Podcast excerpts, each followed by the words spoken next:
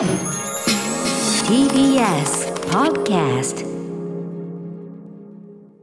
9月22日水曜日時刻は6時30分です。TBS ラジオキーステーションにお送りしています。カルチャーキュレーションプログラムアフターシックスジャンクション。はいパーソナリティは所属事務所会議室からリモート出演しておりますライムスター歌丸です。そして TBS ラジオダイレクトスタジオにいるのははい水曜パートナー TBS アナウンサーの日々真央子ですさあここからはカルチャー界の気になる人物動きを紹介します。カルチャートークです。今夜は今月9日に新書批評の教室蝶のように読み蜂のように書くを出版された研究者で批評家の佐江坊こと北村さえさんとお電話がつながってます。北村さんもしもし。あ、もしもし、こんばんは。どうも北村です。よろしくお願いします佐江坊さんお久しぶりでございますす佐江坊さん前回のご出演は昨年12月25日あのおなじみシネマランキング2020というねもう次から次へとあのいろんな人がやってきては あの好きな映画の話を したいだけして帰っていくというね映画100本ノック1000本ノックの夜にご出演いただきましたその説ありがとうございますあありがとうございます。楽しかったです。ね、こちらこそですよ。今年も今年も楽しみですね。いろいろねあ。うん。そんなこんなで、はい、細胞さん、えーということで本日はまあもちろん新書の話ですね。新刊の話ですね。はい、あの新刊の批評の教室、蝶のように読み、蜂のように書くについてお話をしに来ました。よろしくお願いします。はい、よろしくお願いします。お願いします。生放送でお送りしていますアフターシックスジャンクション今夜のゲストは研究者で批評家の佐江坊こと北村さえさんです改めましてよろしくお願いしますよろしくお願いしお願いします。ではまずはプロフィール改めてご紹介です北村さえさんは1983年生まれ北海道士別市のご出身です。2013年東京で学士号修士号を取得した後イギリスのキングス・カレッジ・ロンドン英文学科にて博士号を取得。帰国後慶応大学や東京大学での非常勤講師を経て2017年からは武蔵大学にて英米文化学科の准教授でいらっしゃいます。えー研究分野はシェイクスピア舞台芸術史フェミニスト批評著書にはお砂糖とスパイスと爆発的な何か不真面目な批評家によるフェミニスト批評入門などですそして今月の9日新書批評の教室蝶のように読み蜂のように書くを出版されましたはい、細胞さん、もう勉強させていただきましたよ。もうまたもうね、すごい本を書かれて。はい。いやいや、そんな、なんかあの、歌丸さんはちょっと読む必要がない本だと思うっていうんですけども。何を言ってるんですか、そんなことない、そんなことない、いや、やっぱりね、あもちろん、その、なんていうか、自分が毎週、その映画辞表というかね、それをやっているのに照らし合わせた、僕で言えば、この作業がこれに当たるのかなとか。照らし合わせはしましたけど、でもやっぱり、あの、改めて、すごい背筋が伸びて、あ、そうだよな、こういうことだよなっていうのもあったし、あとね、これ、細胞さんね、あの。番組を作るにあたってあの実は単にその批評文文を書いたり喋ったりするだけじゃなくてあの特集を作ったりするとき特殊の企画を立てたりするときとかとにかくある題材に対して自分なりの切り口を持ってそれをこう再プレゼンするみたいな仕事をしている人全ての人にこれ役立つと思いましたすごく。あありがとうございます。すごく嬉しいです。うんはい。あのだから番組ぜスタッフ全員にちょっと読ませなきゃなというような教科書にさせていつもいつも言ってる切り口ってこういうことだからみたいなこう切り口見つけろってこういうことだからみたいなそういうね感じもしましたあとやっぱね単純に読んでてめっちゃ面白いですよ細胞さんあありがとうございます。はい。いなんか文章が相変わらずうんや、やっぱりなんかちょっとこれ一応教科書っぽい本なんですけど、うん楽しくないと、つまらないと最後までみんな読まないだろうなと思ったので、ちょっと、はい。ね要所要所でちゃんとこう面白いしあと毎回こう章のまところにこう引用ねあるこういろんな引用がされててその引用の多様さである多様さもしくは偏りと言いましょうか。偏って、結構偏ってるんですよね。はい。そういうところもすごい面白かったりして、はい、ありがとうございます。素晴らしい本だったと思います。ということで、まあ、今回はこの本に関してですねいろいろお話を伺っていきたいんですけどまず改めてこのなんていうんですか批評入門みたいな本をこう書くに至ったいきさつというのは何どういうのでしょうか？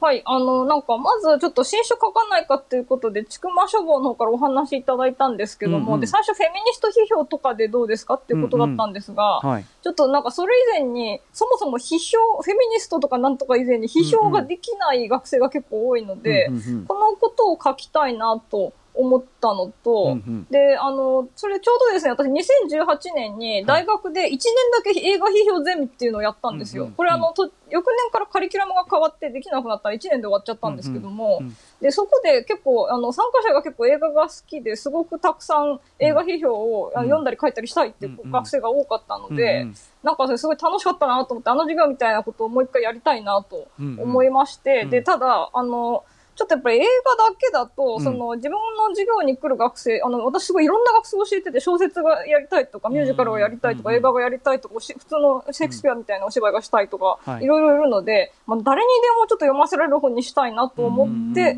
あの、一応、大学の1、2年生が読む、あるいは大学に入ろうとしている高校生くらいの人が読む教科書みたいなものを書こうと思って、これを書きました。なるほど、ね、だからこそすごい汎用性。がさっき言ったもうもむしろなんなら番組作りにも役立てられますみたいな汎用性がね生まれたのかもしれないですよね。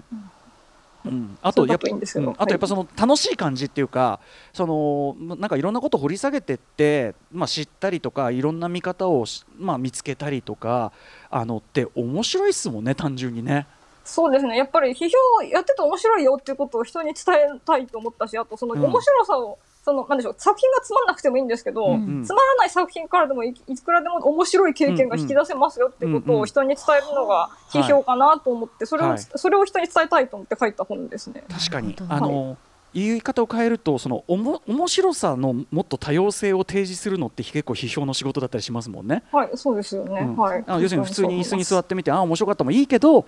その一見つまんないって見えるこれのここのこの話をじくじくじくじくするだけで超楽しくないみたいな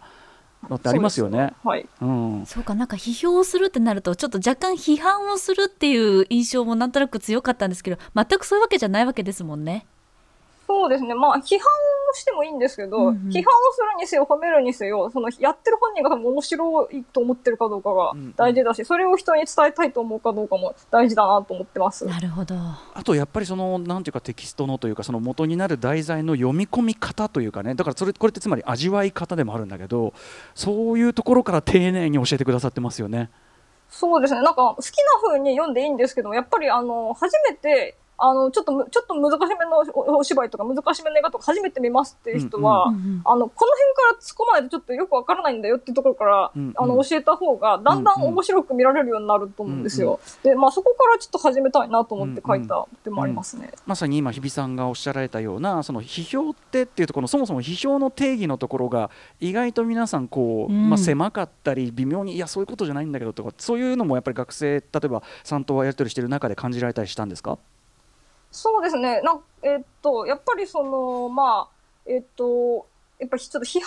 するのが、うん。なんかちょっと苦手だとか、うん。若干心理的に抵抗があるっていう学生も毎年必ず何人かはいるので、うんうんあの、なんかもうボロクソに言っていいんだよっていうふうに言って、であのと、とりあえず最初に私が、みんなで見に行ったお芝居とか面白くなかった。ら最初に私がボロクソにしたりとかして、ちょっとその、まあ、じで、もちろん面白いと思ったらそれを素直に言いましょうっていうことで、うんうん。そういうふうにいろいろまあ、あの、なんでしょう、こう、なうんちょっとお気を大きくしていろんなことを言うっていうのは、ちょっといつも学生には、あの教えたいなと思ってるところです。うんまたなんかどうしても題材が難しかったりすると自分が知らないからだけかなとか思っちゃうんですけど別に知らなくたって別に批評はできるわけですもんね。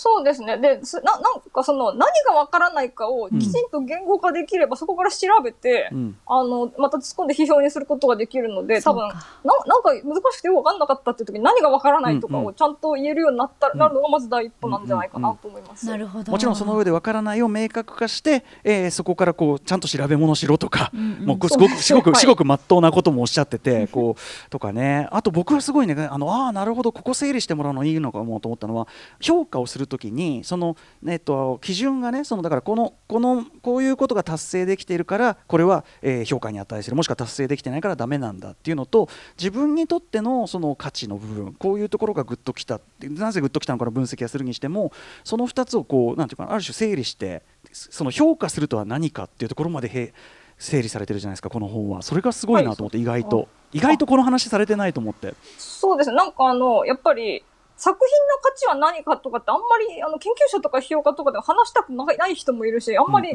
なんかちょっと踏み込みたくない人も多いと思うんですけども、やっぱりその、批評をするからには、その作品がどういう位置づけなのかっていうことを、まあ、示した方がいいし、知らないうちにやってしまってると思うんですよね。で、でもなんか、世の中には、あの、これ本当にひどい作品だけど、どうしても私は好きだとか、うんうん。これは素晴らしい価値があるはずなんだけど、どうしても好きになれないっていうものがあるはずなので、はい。うんうんうん。そこは切り分けて論じた方が多分本人が正直になれるし、はい。聞いてる人も面白いんじゃないかなと思うので、はい。そこをあの要するにこの明確化すればねそのこういうグリッドでこうしてますってこと、だからねこの本の中だとそこでウォシャウスキー姉妹の、ね、ジュピターが例に出されて、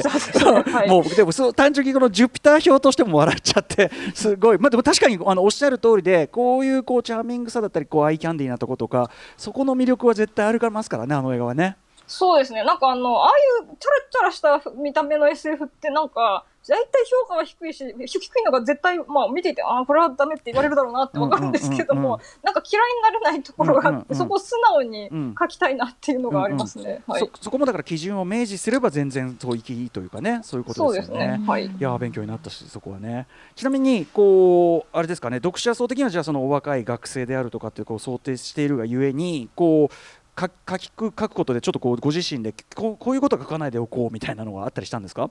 えっと、なんか私、できるだけ下ネタを減らして、暴力的な映画もできるだけ少なくしようと思ったんですけど、暴力的な映画その扱う題材として。はい、そうです。あ作品、ただ、下ネタはとりあえずなんか一箇所だけ、一所一一箇所だけぐらいで抑えられたんですけど、ちょっとぼ暴力はなかなかちょっと減減少させられなくて。難しい。ね 映画です。ねそのそれだってそんなのさシェイクスピア使ってたって暴力出んだからさ。そうなんですよね。うん。それはしょうがない。でプラスタランティーノとかミッドナイト、ミッドサマーとか出しちゃったらもう本当に暴力的な作品が増えちゃって、ね。あんまり、はい。うん、でもすごくそのそういうこうなんか割とだからこれ皆さんねこの番組聞いてくださってるような方であれば非常に親しみやすいものもあればあのもちろんシェイクスピアとか、うん他のそういうこう文学作品とかも出てきたりしてすごくあの入りやすいし奥も深い作りになっててとっても親切設計だと思いました。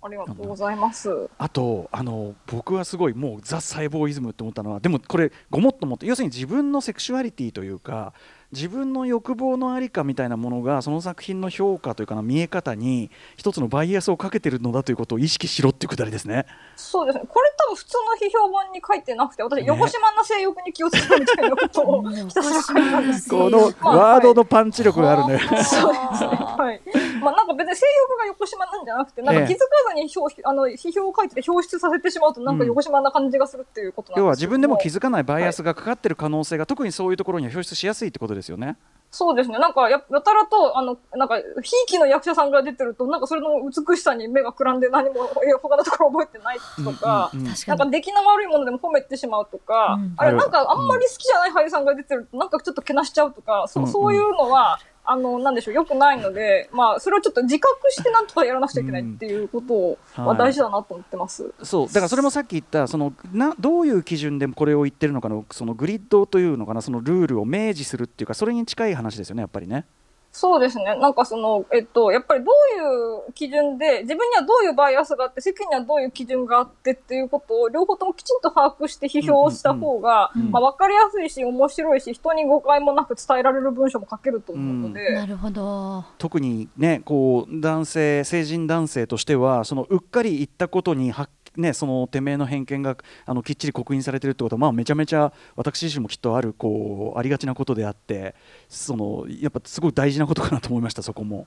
いや、でもそれはやっぱり誰でも結構あ、うんうんやっちゃうと思うんですよね、普通に。うんうん特に長く批評やってると気づかないようななんかこう偏見とかボロッと出てきてしまうこともうんあると思うので、なんかこれはもう、あの、始めたばっかりの人もベテランの人もみんな本当は考えたことがいい、考えた方がいいことじゃないかなと思っています。うんうんうんいや確かにそしてそれがね、まあやっぱりあの改めて言葉にされているのも貴重だしあとなんかそのいろんなコツを教える中でこれね僕あのピックアップされているところで確かにと思ったのはその、えー、とどうしても書けない時あのどうやって切り口を見つけたらいいか分かんない時は正面を褒めるもしくはけなす。はい、これは正面というのは一つの例であってね。そうですね、はい。うん。これどういう、まあえっ、と、なんか、あの、これ、えっ、と、どっちかというと、すごい面白かったとか、すごいつまらなかったとかなら、なんか書きやすいんですけど、うんなんか中くらいに面白かったけど、なんか引っかかんないっていう時に、うんあ、どうしよう、切り口がないっていう時に、うん。困ったなとなった時にできるのが、なんかその舞台だったら照明が良かったみたいなことを褒めるとか、うんうん。あの、まあ、映画だと衣装が良かったとか、うんうん。さ撮影が良かったとか、なんかそういう技術的なところですね、うんうん。を、あの、なんかきちんと見てれば、なんか、あ、うん。なんかそういえばあそこの光とか良かったような気がするみたいなの覚えてたりするので、うんうん。そういうのを褒めれば、一応なんかの切り口になるし、うんうん。あと作品をきちんと見たっていう証明にもなるから、作品にも失礼じゃないと思うんですよ、私は。っていうのがあります。うん。まあはい。ね、そういう一点突破型ってだからそれこそ山本隆明伊藤伊藤映画びょ批評みたいなのはさあれはだからその、まあ、彼は書くことがなくてじゃなくてそれが言いたいからなんだけどその一点突破することによって全体の何かをねこうが見えてくることも当然あるから、うん。一つ手だよってことですよねそれはね。はい、そうですね。はい、これちょっと。全くその通りです。食レポの時とかにも使わせていただくアイディアですこれは。一点突破型食レポ。これは なんて言えばいいんだろうかっていうこのロケとかレポートとかもやっぱたまにあるので。なるほどですね。そういうふうに見ればいいわけですね、そうだよ視ね。点をね固定化するというか。うんうんなんか一つ一つ基準を設けてそれに対してこうだみたいなことを言えばっていうことですよね。ね僕僕ちょっと自分のその映画表の毎週やってるのの一個種明かしみたいでちょっとあれだけど僕で言えばこれ別に言うことない時とか関係なくオープニングは絶対いろんなことが集約されてるから、うん。オープニングを詳細に分析すれば大体映画全体のことは、はい、いい作品ほどちゃんと入ってるっていうそういう目論見みのもとにいあの入り口のみ詳細にやるみたいなことは結構やるけど、まあ、それもこの照明だけ褒めるに近い手法かなと思ってます。なるほど。で、なんか、批評家ってそういうふうに、あの、なんか、歌丸さんみたいにちゃんと長くやってらっしゃる批評家は、もうだ多分全員そういう、なんかうんうん、コツがあるんですけど、そうだよね。あんまりそれを、あの、人に伝授しようっていう時、なんか、ちょっとで、うまくできなかったりとかすることがあって、プラス、あんまうんり、聞いてるだけでそれわからないんですよね、聞いてる人たち。うん何、どこにコツがあるのか。で、やっぱりこの本ではその、どこに批評家がコツを見、コツ、批評家のコツはどこにあって、何を見てればそのコツがわかるのかみたいなところをちょっと説明しようかなと思って書いたところがありますね。ね、だからそその今の話をきっかけにじゃあ自分ならここだみたいなことが見つけられると思いますもんね,、うんそれねはいまさに山本さんはそれを見つけたわけですよ。飲み込む瞬間だみたいな。怖い。うん。あとこの批評なんていうんですかね入門みたいなものって他にもまあ先行するものいっぱいありますけどそこに対してこうしようと思った部分はありますか？えっと、まあ、やっぱりこれちょっと、もう YouTube とか、S、え Twitter とかの時代の批評なので、うん。あの、なんていうのか、そういう、あの、いろんな情報が素早く入ってきて、プラス競合するメディアもたくさんあるところで読んだり書いたり、うん。あれ見たりするっていうのと、ことをちょっとかなり意識して書いたというところがあります。なるほどなるほどそれはでそのいろんな情報そのあれがみんな言ってるしあちこちでってことですかねそうですね。プラス、あの、やっぱり、そういう SNS とかだと結構、これ書くとファンに叩かれるかなと思って、言いたいことが言えなくなったりとかする人もいると思いますし、あ、あの、なんかそういう時にでも、やっぱりちょっと、あの、なんかこの本の中でも人に好かれるのは諦めようみたいなことを書いたんですけれどもやっぱりそういう中でちょっと腰を据えて嫌われてもいいと思って書いた方がいいんじゃない、自分に正直に書いた方が、まあ、批評は楽しいよっていうことをちょっといろいろ書いたりしてますね。一方でねその元はその授業のその1年間のその皆さんとのそのやり取りの中で生まれてきたものだけあって最後にその要は、えっと、コミュニティを作る。要するにその批評というのはやっぱり誰かに届いてそれに対するリアクションがあってとか人の批評を読んでそのまたそこの偏差があったりとかっていう、そのコミュニケーションとかコミュニティとかそこが最後こう裂かれてるじゃないですか。それもすごく特徴だなと思ったんですよね。はい、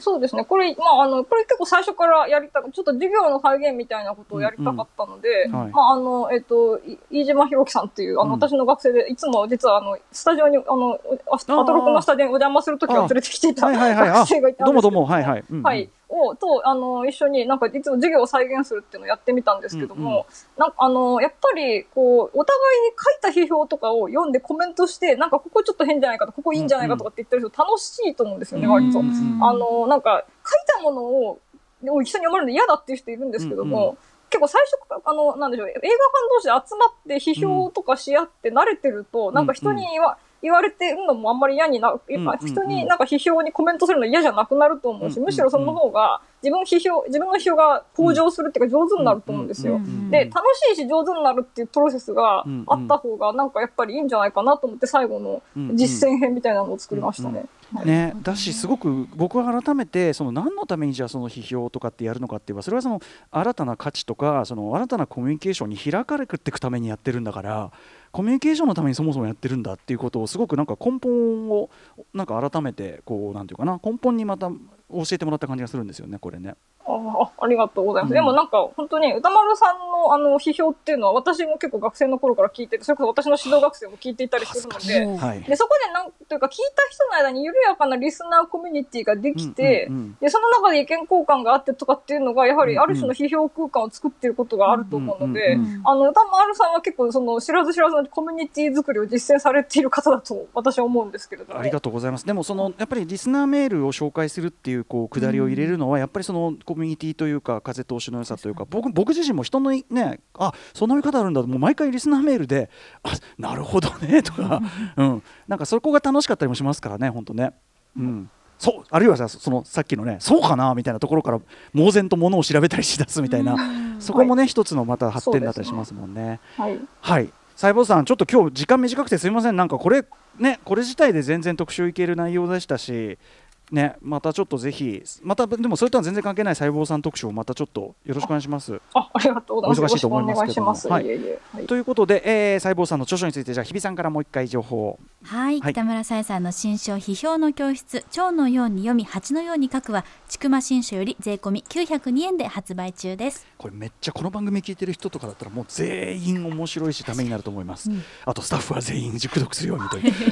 細胞さん他にお知らせことなどありますか？あ、はい、えっ、とですね、えっ、と、ちょっとすけ少し先なんですけれども、10月の10日から、えっ、と、つながる古典という、あの、歌舞伎関係のオンラインイベントがありまして、で、5回、全5回なんですけど、1回目がジェンダーで、一応私がゲストで出演して、あの、明治大学の日置先生と木下歌舞伎の木下さんっていうか、あの、がいらして、が主催で、で、ちょっと1回だけゲストで私が出るっていうのがあって、文学通信ウェブサイトとかで詳細が見られますので、歌舞伎とか興味がある方は見ていただけると嬉しいです。細胞さんさすがですね。そっちも行くんだ。歌舞あ、いや、ちょっ伎と全然歌舞伎知らないので、ちょっと勉あ強させてでも逆にそうかそうそれも面白いね。はい。はい、えーということで本日ゲストは研究者で批評家の細胞ごと北村さえさんでございました。批評の教室についてお話を伺いました。細胞さんありがとうございましたはい、ありがとうございましたあり。がとうございます明日のこの時間はプロ格闘ゲーマーマゴさんが登場です格闘ゲームを題材にしたおすすめ漫画ご紹介いただきます